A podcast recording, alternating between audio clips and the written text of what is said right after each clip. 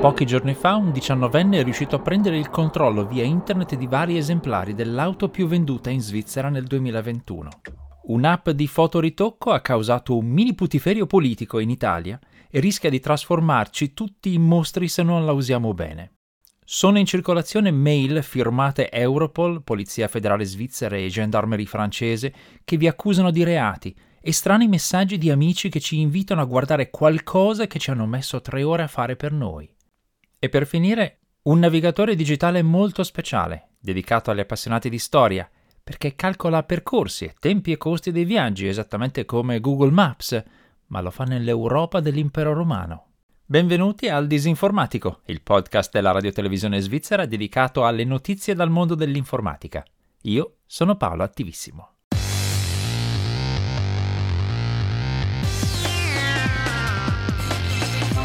Disinformatico.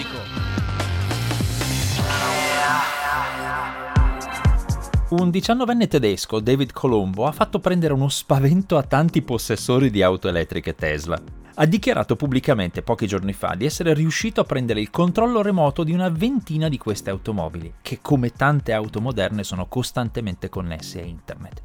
Dice di aver fatto sbloccare le loro portiere, abbassare i finestrini, suonare il clacson, Colombo dice anche di essere riuscito ad accedere a molti dati personali dei proprietari di questi veicoli e ad attivare la funzione di guida senza chiave, quella che consente di condurre il veicolo anche se il guidatore non ha con sé la speciale chiave o tessera elettronica che sblocca l'auto.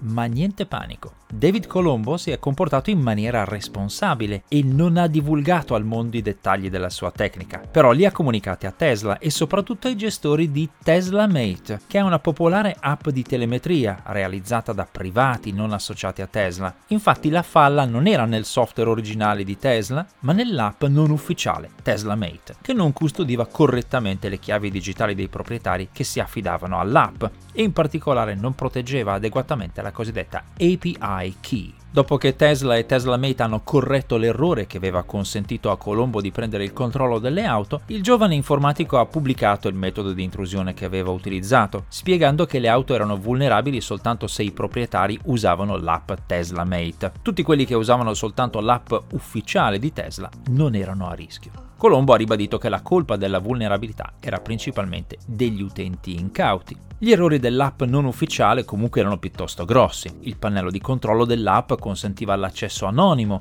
e l'uso di password predefinite che molti utenti non cambiavano. Quando Colombo si è accorto della situazione, ha avviato una scansione di tutta internet alla ricerca di pannelli di controllo di Tesla Mate accessibili da remoto e ne ha trovati parecchi nel Regno Unito, in Europa, in Canada, in Cina e negli Stati Uniti. A quel punto il suo problema principale è diventato quello di allertare i proprietari senza violare la loro sicurezza, ma si è dovuto arrendere di fronte all'impossibilità di farlo in troppi casi e così ha pubblicato la sua generica segnalazione iniziale. Sia Tesla sia Tesla Mate hanno reagito molto rapidamente, correggendo il problema nel giro di poche ore, ma episodi come questo sottolineano la delicatezza dei veicoli connessi a internet di qualunque marca. Se non vengono adottati standard elevati di sicurezza e se non si educano agli utenti ad essere altrettanto diligenti nell'uso delle password e di app non ufficiali, Incidenti come questo capiteranno ancora. Siate prudenti e se avete un'auto iperconnessa o comunque comandabile da remoto, custodite la sua password con la stessa attenzione con la quale custodite le sue chiavi. La gestione remota è una grande comodità, ma comporta anche nuove abitudini di sicurezza. Le app che migliorano e correggono le fotografie sono molto belle, molto utili, ma se vengono usate senza le giuste attenzioni possono anche causare disastri e imbarazzi. Lo testimonia un curioso incidente che ha colpito pochi giorni fa Matteo Salvini, leader della Lega in Italia quando ha pubblicato su Twitter una foto nella quale mostra un gruppo di persone del suo partito, ritratte con la mascherina sul volto, dato che l'immagine è stata scattata al chiuso nei giorni scorsi. Ingrandendo la foto, molti internauti si sono accorti che le mascherine avevano delle anomalie stranissime. Sembrava che si vedessero le bocche delle persone in trasparenza attraverso le mascherine. È partita subito l'accusa di fotomontaggio, ipotizzando che le mascherine fossero state aggiunte con un programma di fotoritocco e confesso di aver sospettato anch'io inizialmente una manipolazione di questo genere. Ma c'era qualcosa che non quadrava.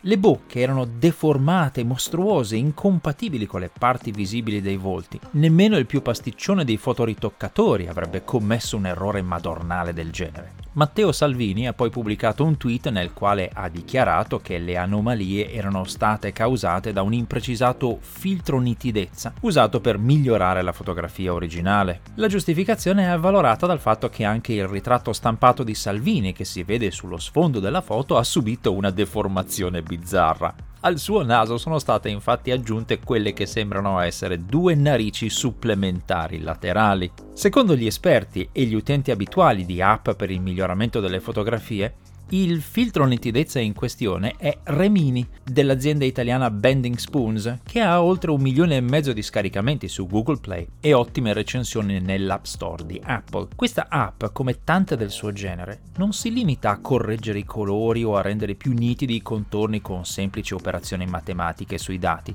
ma usa tecniche di intelligenza artificiale per ricostruire parti dell'immagine. E la ricostruzione in questo caso è arrivata addirittura a inventarsi bocche inesistenti e narici impossibili. È insomma importantissimo fare molta attenzione all'uso di questi filtri molto avanzati, perché rischiano di creare dei falsi, introducendo dettagli che in realtà non esistono, ed esponendo chi li usa all'accusa di pubblicare foto truccate. Soprattutto nel caso di personaggi pubblici, un uso errato di questi filtri può causare polemiche e perdite di credibilità molto gravi e potenzialmente irrimediabili.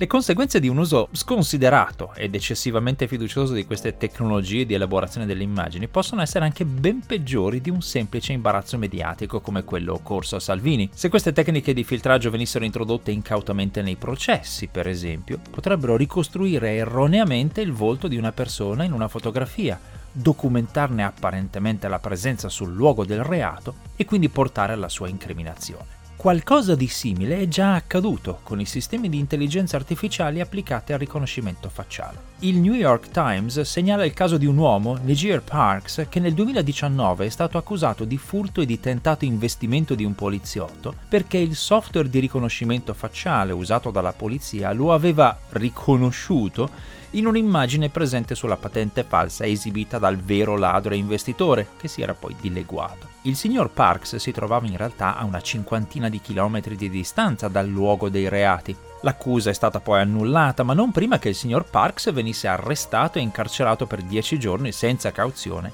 e restasse a rischio di processo e pena detentiva per altri mesi, con tutti i disagi che questo comporta. Fate insomma attenzione nell'usare questi filtri di cosiddetta intelligenza artificiale, perché sono molto meno intelligenti di quello che si può pensare. E come tante persone poco intelligenti, spesso quando non sanno come risolvere correttamente un problema, si inventano una bugia, sperando che nessuno se ne accorga. Se ricevete una mail in francese che sembra provenire dal Dipartimento federale di giustizia e polizia, o dall'Europol, o dalla Gendarmerie nationale francese, e vi convoca con l'accusa di reati informatici gravissimi commessi con minori e minaccia una pena detentiva o un'ammenda pesantissima, non vi agitate.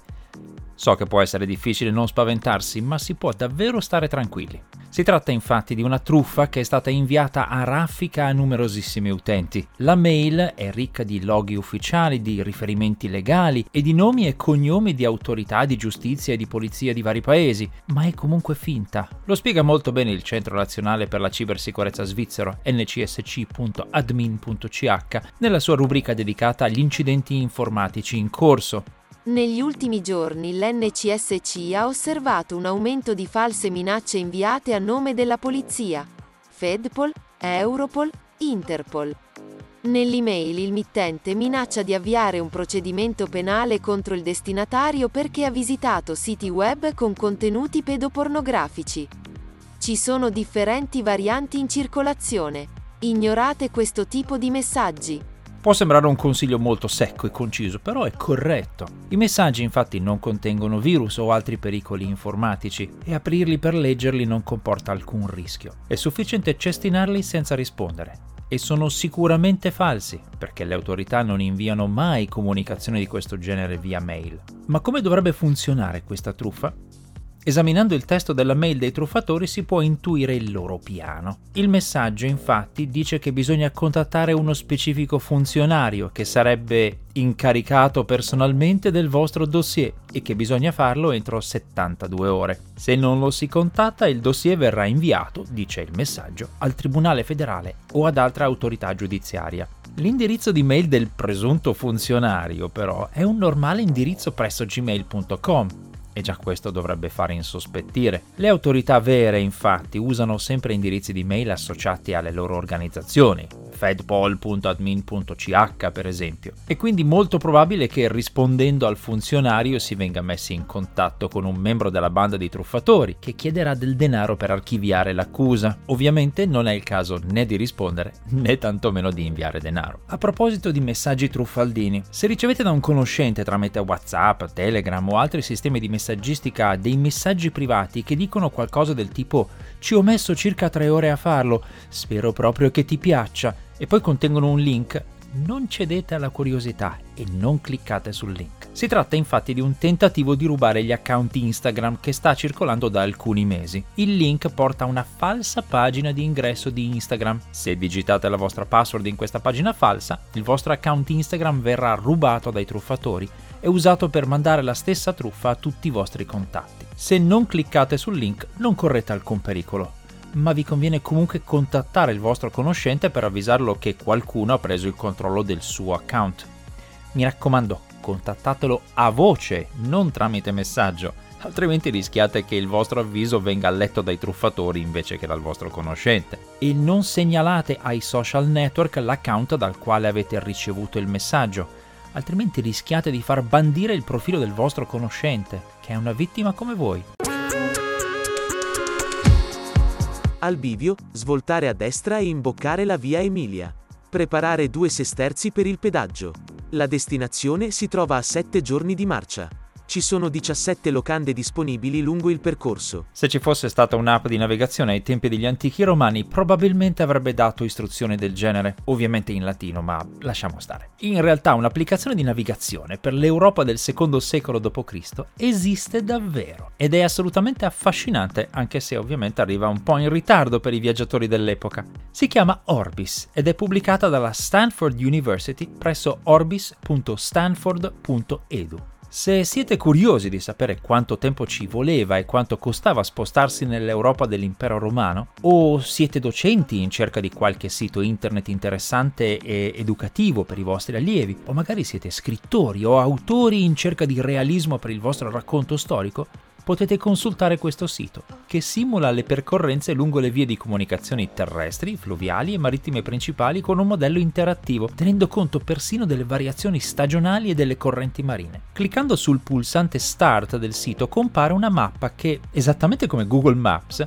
permette di scegliere punto di partenza, destinazione e mezzo di trasporto. Andare da Mediolanum a Londinium, i nomi delle località sono ovviamente in latino, in estate con il proprio cavallo avrebbe richiesto 22 giorni. L'app calcola anche il consumo di carburante, per così dire, cioè cibo per il cavallo o per il pedone. Esplorando le varie opzioni saltano fuori dati che probabilmente ribalteranno la percezione di molti sulla facilità di spostamento nell'antichità. Basandosi sulle annotazioni storiche, i creatori di Orbis indicano che spostare una truppa militare da Roma a Lutezia, l'attuale Parigi, in estate avrebbe richiesto soltanto una ventina di giorni di marcia forzata. Portarla da Roma a Napoli, 253 km, avrebbe richiesto due soli giorni in nave, a patto si intende di potersi permettere il viaggio. Buon divertimento con i vostri viaggi fantastici. Grazie per aver seguito questa puntata del Disinformatico, una produzione della RSI, Radio Televisione Svizzera. Questo podcast viene pubblicato ogni venerdì presso www.rsi.ch slash il disinformatico, dove trovate anche le puntate precedenti. Questa serie di podcast è disponibile anche su iTunes, Google Podcasts e Spotify. I testi integrali con i link e le fonti di riferimento sono pubblicati presso disinformatico.info. Se avete commenti, correzioni o segnalazioni, potete scrivermi una mail all'indirizzo www.ch. A presto!